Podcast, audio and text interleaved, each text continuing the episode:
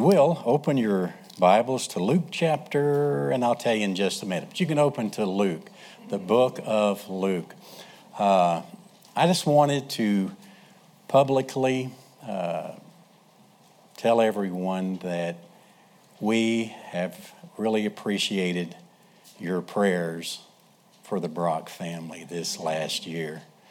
Uh, 2020 has been an interesting year for us, to say the least. Uh, in January of last year, I was diagnosed with cancer, and I had that removed in June. And then, you know, in uh, March and April and May, my wife was diagnosed with multiple myeloma. And then in October, we went to the Mayo Clinic. And I want to tell you, I really, really appreciate your prayers while we were there. You'll never know how much it helped for me to know that I had a church family back here praying. Amen. And uh, if nothing else that I have learned from this is I need, and we all need to pray for one another more. We really do. We really do. Uh, she's had two uh, bone marrow biopsies, and each time they could not find any cancer cells. And you know, people will say, "Well, that's because of the medicines and things they did." No, I, I, I give the Lord credit on that one. Amen. So I just ask you to continue to pray. Uh, she'll begin her uh, maintenance regimen here in February, uh, but we're just trusting the Lord and uh, putting our, our lives and our hands into Him. All right? So thank you very, very much.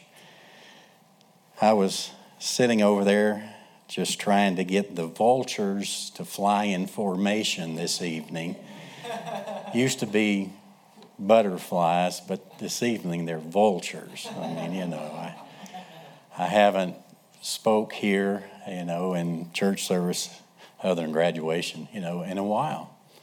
And uh, it's just, like I said, they're not butterflies, they're vultures this evening. I'm, I'm used to being in chapel and, you know, putting on camouflage and coming in with all kind of crazy things to try to grab the attention of the, uh, you know, students and get them to see what I'm trying to bring across.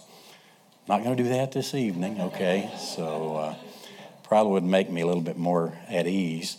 But uh, like I said, just uh, bear with me. Luke, Luke chapter 15. Luke chapter 15. As you look at the book of Luke, uh, it's one of my favorite New Testament books because, of course, the author was Luke. He was a physician. And if you read through the book of Luke, you'll see that the human aspect, the uh, humanness of people and things is, is brought out. And uh, it's one that I enjoy reading and, and you know, teaching from. And uh, this evening, we're going to be looking at the parable of the prodigal son. And uh, I like to call it by another name I like to call it the story of the prodigal sons. And I'll explain that here in a minute. But in chapter 15, as you look, uh, it says there in verse 1 Then drew near unto him all the publicans and sinners for to hear him. So here we have Jesus. He is teaching, and there's uh, publicans, those are the tax collectors, and, and sinners. They came to hear him. But notice in verse number two, it says, The Pharisees and scribes murmured, saying, This man receiveth sinners and eateth with them. You see, they judged him for having uh, publicans and sinners come to him and uh, to have, you know, a meal with him. You know, Jesus in his wisdom told those Pharisees and scribes two parables. Bible scholars tell us that a parable is an earthly story with a heavenly meaning or a heavenly application. And, you know, Jesus began and told them this parable about, uh, he said, What man of you would have a hundred sheep, and one of those sheep would uh, be lost? He said, Wouldn't you go after that one sheep to find it and, you know, bring it back? And so, you know, the parable says he went out, he found it, brought it back, and he came rejoicing. And look at verse number seven of chapter 15. Here's the heavenly application. And he says, I say unto you that likewise joy shall be in heaven over one sinner that repenteth, more than over ninety and nine just persons which need no repentance. You see, we got to see that today, at least from our point of view. But if you take Jesus at his word, there's rejoicing in heaven. That young man got saved. Then uh, he gives another parable about the woman that has 10 coins. And she lost one of those coins. And of course, uh, you know, she uh, went through a house and then she found it. And she brought, she called her neighbors and told them to come and rejoice because she had found it. Look at chapter 15, verse 10. Likewise, I say unto you, there is joy in the presence of the angels of God over one sinner that repenteth. Amen. Amen. But then he begins the story of the prodigal sons. You say, sons? Well, if you read this chapter, you'll find out that there were two sons and one of them left and one didn't. But both sons didn't have their heart right. So, you know, and, and I find it interesting uh, if you were to read, and we'll read down through here, you know, look at verse 32. Uh, you know, it, it's a continuation of the story. And look at chapter 16, verse number, uh, you know, 1. Jesus here again gives another uh, parable. And he talked about the rich man who had a steward, and, and he was the unjust man, uh, unjust steward. And, uh, you know, look at, uh, let's see, down there at verse number 9. He says, I say unto you, make yourselves friends uh, of mammon, of unrighteousness, that uh, when you fall, they may rec- receive you into everlasting habitation. See, Jesus he, he gave that parable and then he gave the heavenly application. He said, I say unto you. But I think it's really interesting that the Lord didn't say from uh, verse 11 of chapter 15 down to 32 that he didn't give a spiritual application. I thought that that's just interesting to me. You see, I think that Jesus and all of his wisdom, him being God, knew this story. I think that this story actually happened. You can disagree with me, and like Pastor Brooks says, we can agree to disagree. But, you know, I just can't help but think that this story that he gives us actually happened. He said a certain man. He didn't want to say, well, it was this fellow and his two sons. But, uh, you know, Tonight, I just ask if you'll let me read it, give you some observations, and then make some applications to us as believers. If you think that it's a parable, you know, and it's keeping in concert with, you know, the uh, lost sinner coming, that's okay. You know, just give me a, you know, an opportunity to do that. But let's read the passage, all right? in chapter 15, verse 11, he said, A certain man had two sons, and the younger of them said to his father, Father, give me the portion of goods that falleth to me. And he divided unto them his living. Notice that word living. It, that word has to do with uh, not an inheritance, but it has to do with what you have to have to live from day to day. And I think it's real interesting that, you know, when the Lord tells us, He says He divided unto them. his living.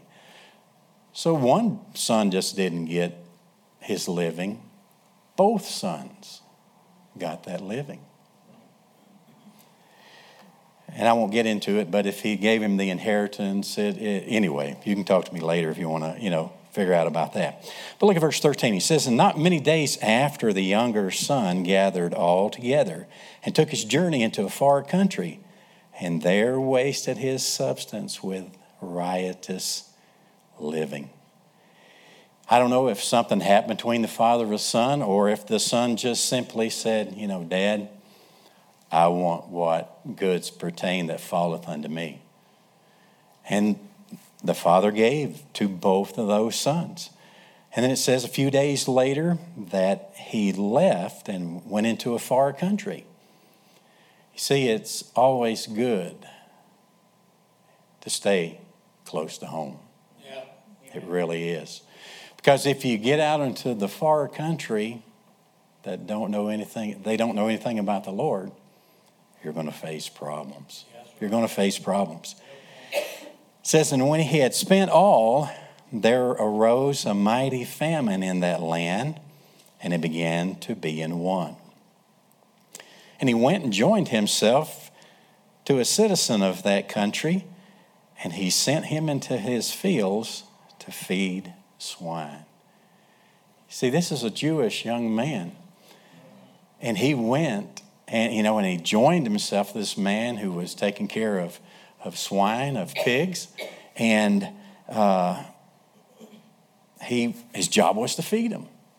Look at verse number 16. And he would fain have filled his belly with a husk that the swine did eat, and no man gave unto him. I don't know if you've ever been on a farm that they raise pigs. My uncle raised pigs. That's the most smelliest place I have ever seen in my life. And you know, he didn't just take the corn and grind it up and put it in the trough. I won't tell you what he did, but if you're from down south, it's called slopping the hogs, and Tiffany knows what I'm talking about. But anyway, maybe not. Yeah, do you? You ever been on a hog farm? Okay, anyway. Uh, but you know, you, you give them the corn and it, the husk that they're talking about there is what comes, you know, off of the corn. And usually when you give it to pigs, it's not right when it's picked out of the uh, field, it's dried. Could you imagine that he got so hungry that he, it says he fain would have filled his belly with the husk that the swine did eat? Notice the last part of that verse says, And no man gave unto him. The question pops in my mind where are his friends now? Young people and old people as well. The world will use you for what they can get out of you, and then they'll discard you. They will. They are only concerned about what they can get and the good time that they can have. And this young fella, he experienced it. No man gave unto him. Look at verse 17. And when he came to himself, he said, Oh, isn't it great that he said, You know what? I don't need to be right here. I need to go back home. He said, How many hired servants of my father's has bread enough and to spare? And I perish with hunger. I will arise and go to my father and say unto him, Father, I have sinned against heaven and before thee, and I am no more worthy to be called thy son. Make me as one of thy hired servants. See, this young man came to his senses and he said, I need to go back home. And he went back home. Let's keep reading. I'm not going to I'm going to come back to some of these verses and give you some points. And he arose and came to his father, and when he was yet a great way off, his father saw him and had compassion, and ran and fell on his neck and kissed him. And the son said unto him, Father, I have sinned because against heaven and in thy sight I am no more worthy to be called thy son. But the father said to his servants, Bring forth the best robe and put it on him, put a ring on his hand, shoes on his feet, and bring hither the fatted calf and kill it, and let us eat and be merry. For this my son was dead and is alive again. He was lost and is found. And they began to be merry. Look at verse 25. Remember, I said the prodigal sons? Now, his elder son, talking about the father, was in the field. His elder son was in the field. And as he came and drew nigh to the house, he heard music and dancing. And he called one of the servants and asked what these things meant. And he said unto him, Thy brother is come. Thy father hath killed the fatted calf because he hath received him safe and sound. And he was angry. The elder son was angry. It would not go in. Therefore came his father out and entreated him.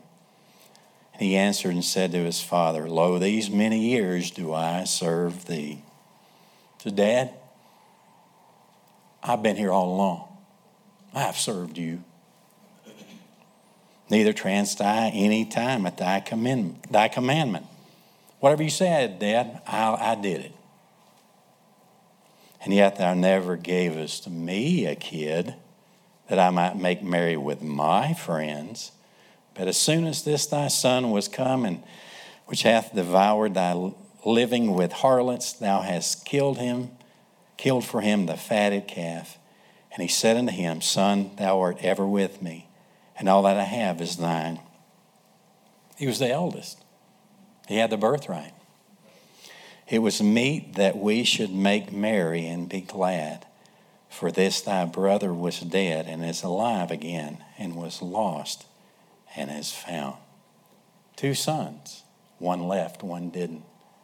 This elder son didn't have the right attitude. He should have been rejoicing with his dad, for his younger brother had come back. But let's look back at verse number 20. Here are my observations. Ah, yes. Before we get going, I was hoping somebody brought some water up because I was about to go dry.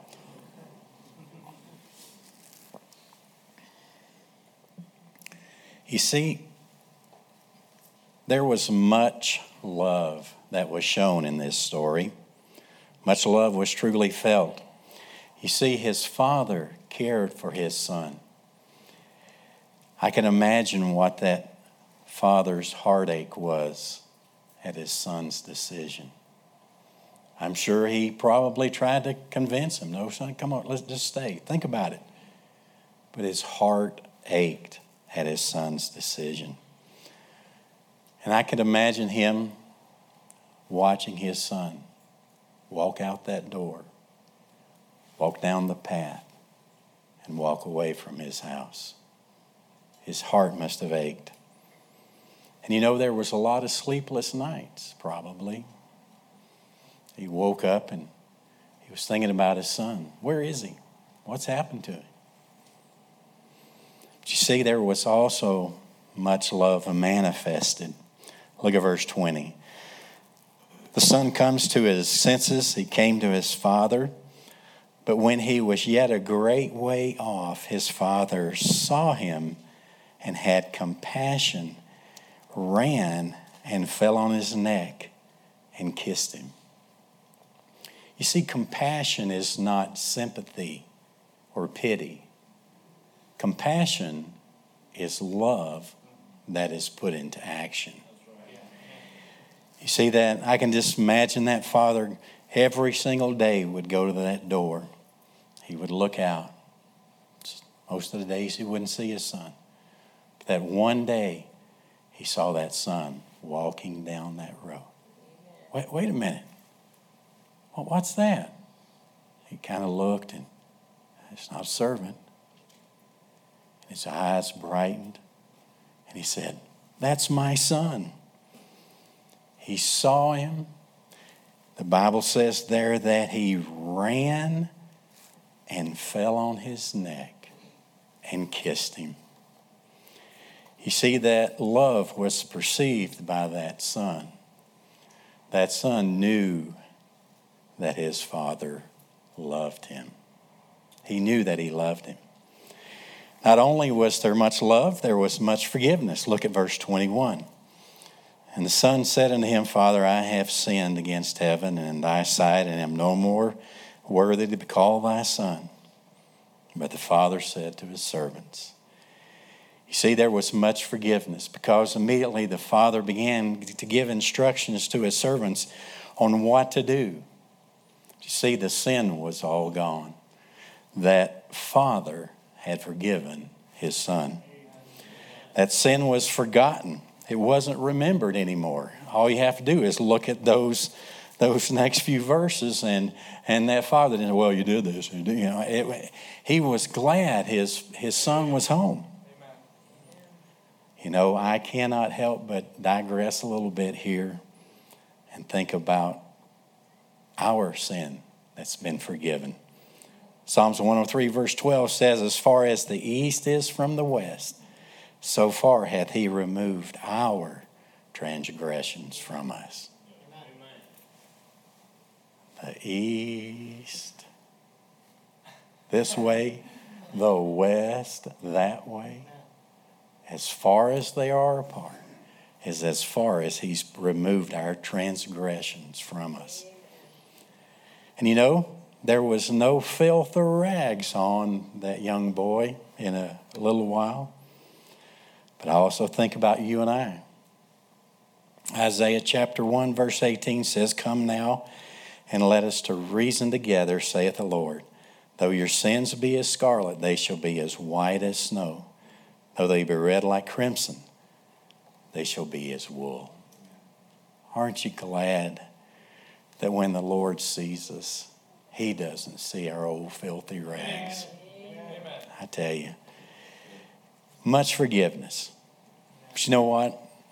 There was full restoration. Look at verse 22. The father said to his servants, Bring forth the best robe and put it on him, and put a ring on his hands and shoes on his feet, and bring hither the fatted calf and kill it, and let us eat and be merry.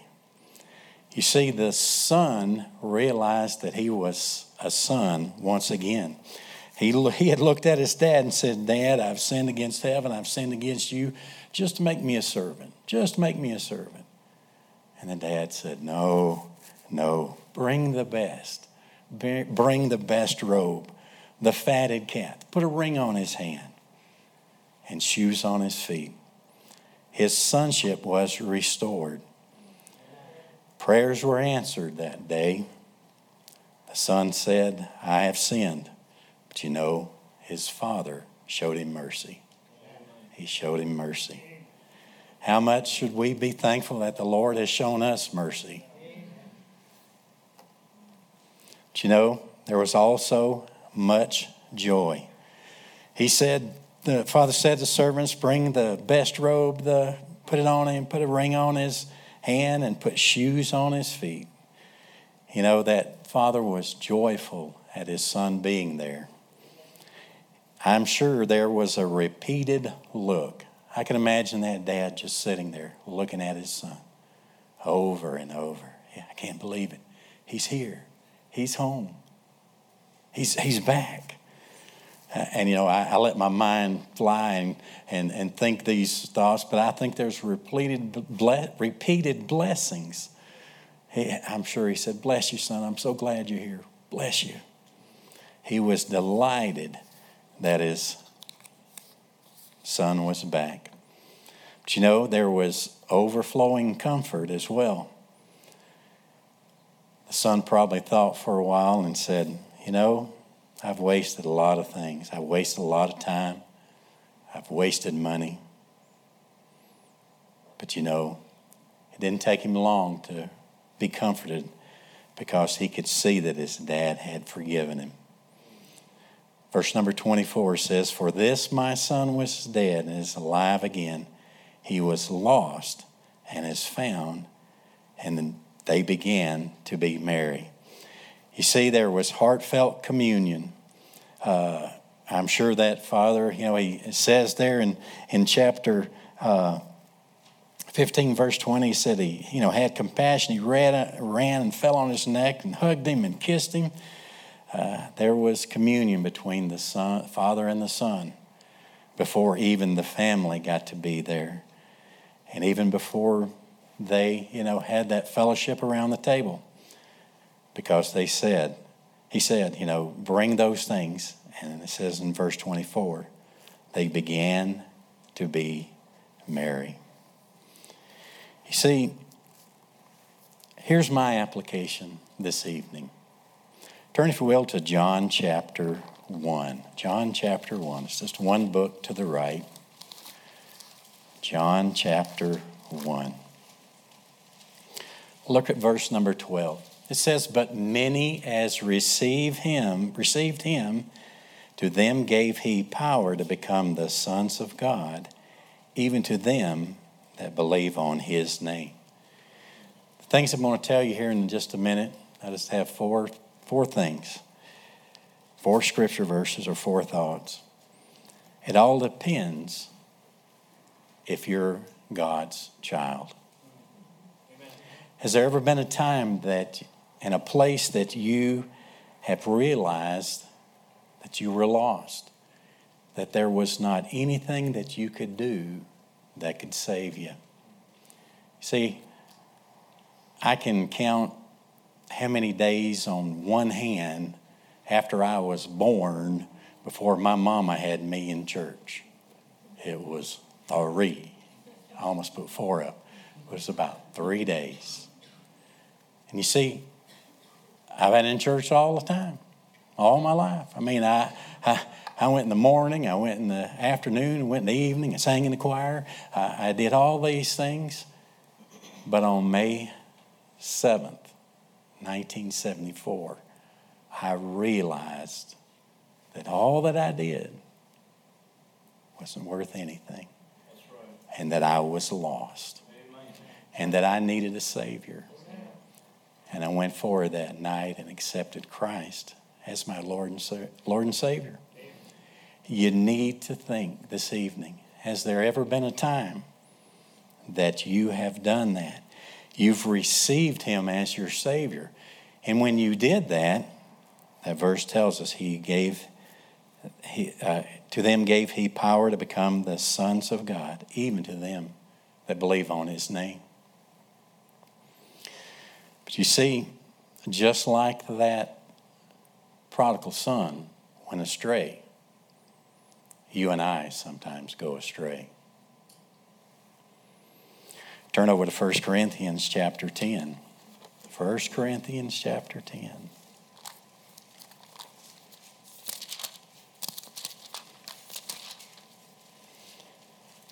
Verse number 13 says, there hath no temptation taken you, but such as is common to man. But God is faithful, who will not suffer you to be tempted above that ye are able, but will, with a temptation, also make a way to escape, that you may be able to bear it. That prodigal son had a choice to make.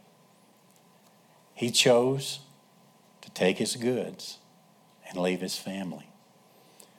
But you see, whenever temptation comes to us, we have a choice as well. Because that verse tells us that the Lord is faithful. He's not going to let you be tempted above that you're able to bear.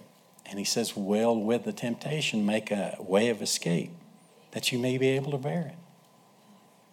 The problem is, many times, we make the wrong choice and we sin, and our fellowship is broken.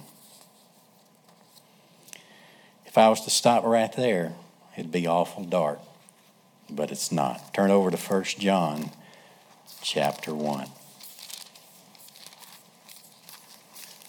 1 John chapter 1.